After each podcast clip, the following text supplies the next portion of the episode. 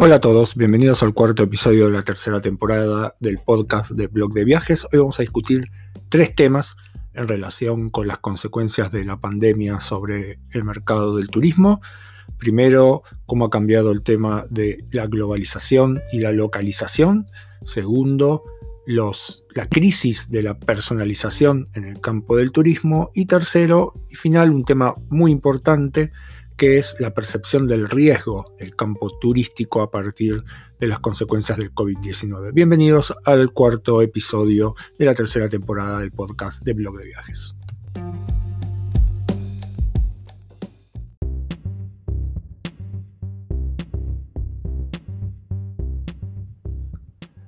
A ver, este es un momento bastante extraño para muchos de nosotros es difícil concentrarse en las tareas cotidianas cuando tenés que enfrentar tantas restricciones ligadas al tema de la pandemia, a las dudas, a los problemas que tienen muchos con respecto a sus negocios, a las cosas que están haciendo. En el campo del turismo esto está muy claro a partir de que las actividades estuvieron prácticamente suspendidas, aún lo están, y la reapertura se está dando muy lentamente en las provincias la verdad es que uno de los problemas centrales es que la normalidad no está ni siquiera a la vista y lo que está apareciendo como nueva normalidad por ahora sigue siendo muy incierto.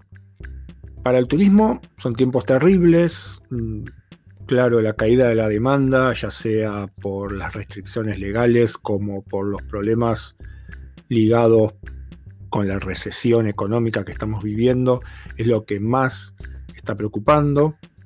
Las reaperturas se están dando a escala local para viajeros regionales, a los sumo nacionales. En, el caso de América Latina, casi todos los países están reabriendo ya sus vuelos o lo van a hacer los próximos 15 días para el mercado de cabotaje. El mercado internacional va a tener que esperar un poco más.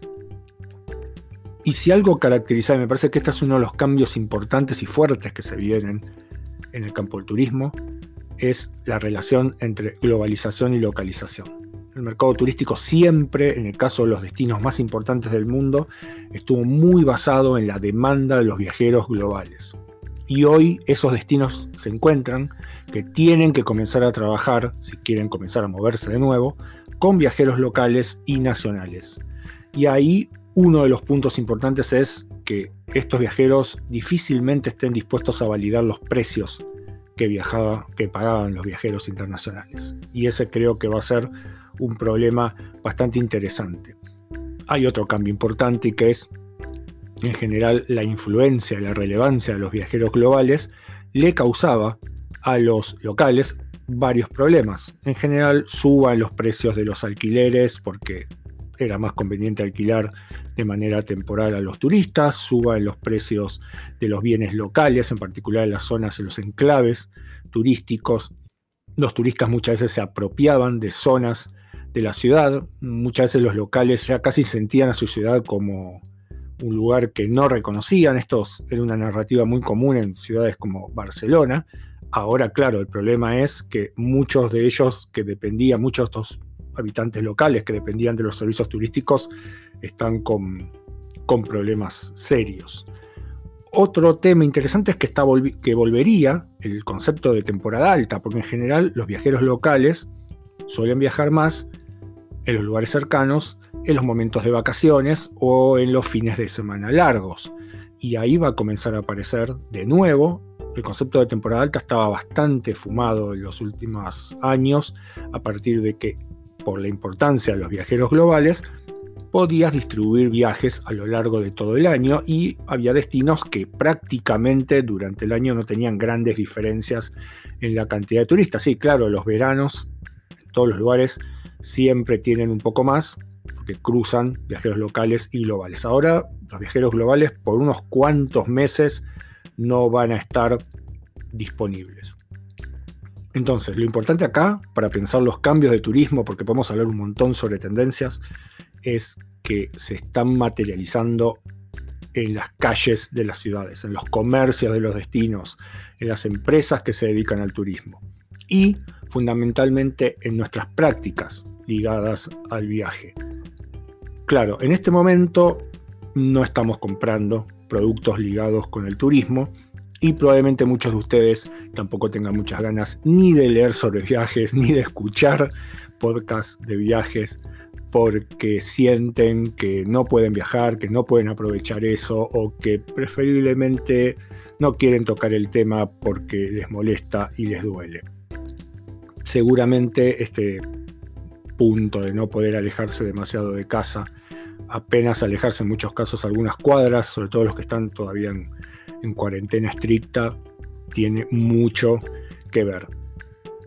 La tarea para los próximos meses, en particular para quienes nos dedicamos a esto, pero también para los destinos y para los gestores que están relacionados con el campo del turismo, tanto en el sector privado como en el sector público, es lograr que los viajeros tengan ganas de volver a recorrer su país. No va a ser fácil, sobre todo porque estamos frente a una generación en los que en los últimos años casi convirtió al viaje deseado en el viaje internacional. Cuando más lejos nos íbamos de casa, más interesante era el viaje. Tenemos que lograr que viajar por tu país no sea visto como no me queda otra, sino que sea visto como parte de un proyecto que les interesa, que los motiva, porque implica conocer lugares muy interesantes. Por lo menos este podcast se hace desde Argentina y en este país hay lugares maravillosos para conocer más allá de los destinos turísticos tradicionales como Cataratas del Iguazú, glaciares en Calafate o recorridos, por ejemplo, en Mendoza, Córdoba o la quebrada de Humahuaca. Hay muchos, muchos lugares en Argentina que vale la pena conocer y muy probablemente en los próximos dos años sean los destinos más fáciles de alcanzar para muchos de nosotros.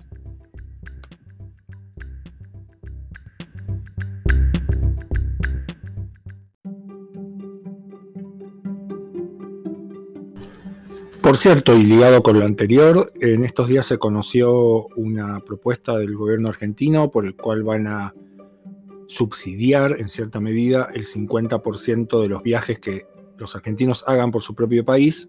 El sistema va a implicar emitir una tarjeta de débito del Banco Nación, en el cual una vez que presentamos la documentación, las facturas de los pagos relacionados con turismo, se acredita la mitad de ese dinero en esta tarjeta de Banco Nación que podemos gastar en otro viaje. Hay varias cosas todavía a discutir, no está todavía la reglamentación finalizada. Uno de los puntos es que las empresas en las cuales hagamos el gasto van a tener que estar inscriptas como empresas turísticas, lo cual es un punto importante porque los consumidores no tienen por qué saber en qué rubro están las compañías. Si no están inscritas como empresas turísticas no te van a reconocer el gasto. Además, obviamente todos los gastos tienen que ser hechos con facturas en blanco. Así que esto va a privilegiar a aquellas empresas que puedan emitir este tipo de documentos. La reglamentación va a estar finalizada en los próximos días, así que seguramente lo vamos a comentar en próximas emisiones del podcast de Blog de Viajes.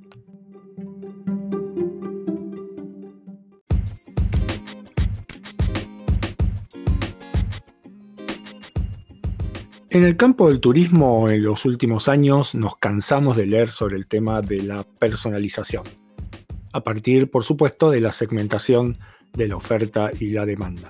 Ya nadie vendía viajes, todo el mundo, saben, vendía experiencias personalizadas que se transformaban en historias individuales, emocionalmente relevantes para cada uno de nosotros.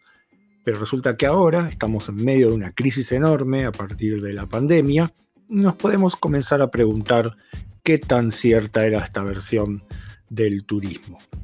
La demanda por personalización y segmentación de la oferta turística, por cierto, era algo muy apreciable en el campo de viaje, sobre todo en la comercialización, pero esa libertad de elección, que nosotros básicamente poníamos siempre del lado del individuo, dependía mucho, y depende mucho en realidad, de la estandarización de los servicios ligados al turismo. El punto obvio es el transporte, ¿sí? Pero también las formas de pago, el acceso a la información, el almacenamiento de fotos y videos. En el caso del transporte, que seguramente es el punto clave de toda esta discusión. Es el reino de la estandarización. hay horarios determinados, hay una explotación intensiva del espacio, como el caso muy obvio de los aviones. Nos vendían un servicio, nos vendían una experiencia. Digo, tal vez si viajamos en primera, pero si viajabas en económica turista como la mayoría de nosotros, francamente la parte experiencial no era demasiado buena, salvo que lo que estuviéramos buscando fuera una experiencia poco agradable, ¿no? Espacio mínimo, comida mediocre, tener que hacer filas para el baño. El tema, claro, siempre pasó por el costo del pasaje, ¿sí? Que el pasaje pudiera ser que viajáramos a otro lugar por un precio que pudiéramos pagar. Y la estandarización además se extendía a otras formas vendidas como experiencias. Lo más evidente son los tours, que a pesar de que mantienen, como siempre, su estructura de horarios, pasaron a ser comercializados por muchas agencias como experiencias turísticas. Y la verdad es que seguían siendo los mismos tours de siempre. Queda claro que frente a lo que estamos es a una relación entre servicios estandarizados y propuestas más personalizadas. No todo el mercado de viaje pasó únicamente por el tema de la personalización. Y para el futuro, a medida que comiencen a reabrirse las fronteras, vamos a poder comenzar a pensar por qué en ciertos espacios del turismo exigimos que los servicios sean personalizados y en otros solamente nos interesa el precio aunque la experiencia sea bastante mala.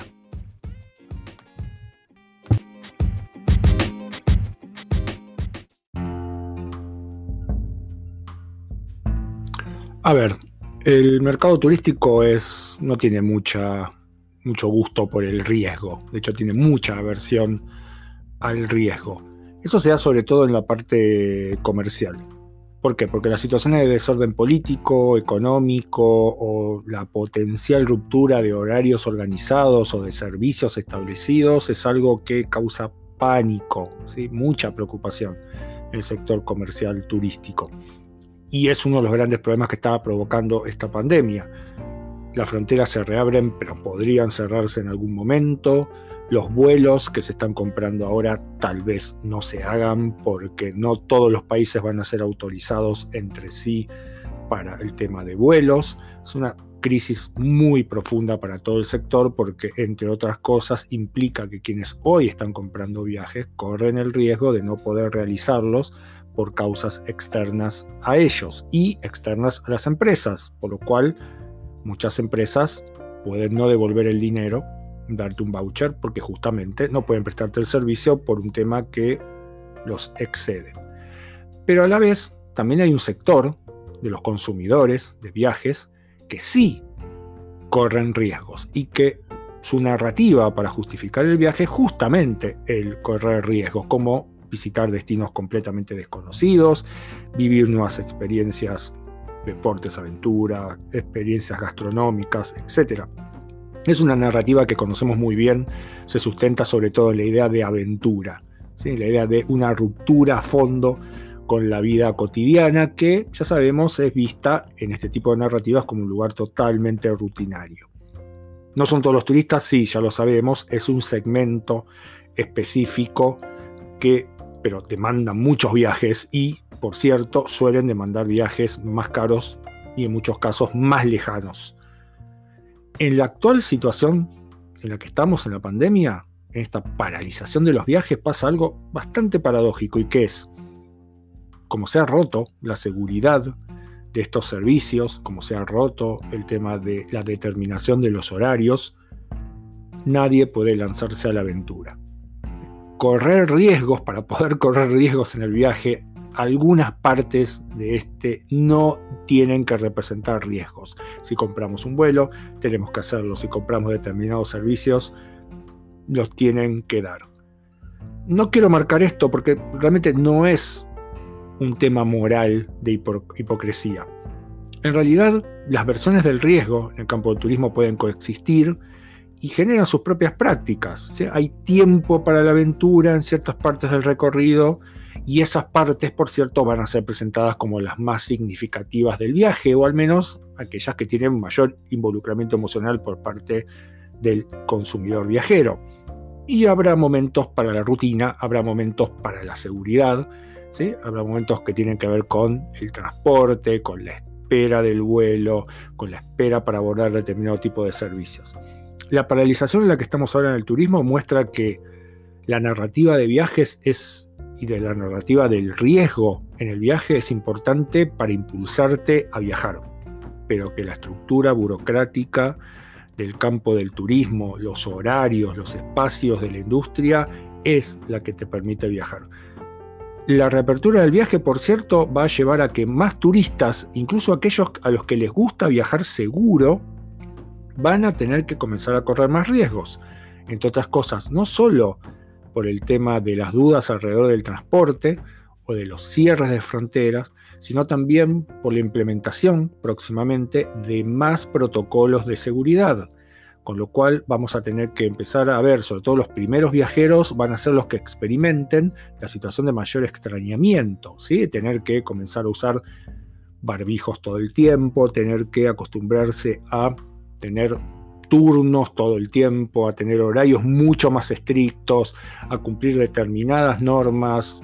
Ya, veremos después cómo se va a ir dando porque no van a ser homogéneas entre todos los países. Entonces, en este futuro que se viene, seguramente más viajeros van a correr riesgos en sus viajes y no siempre riesgos que están buscando.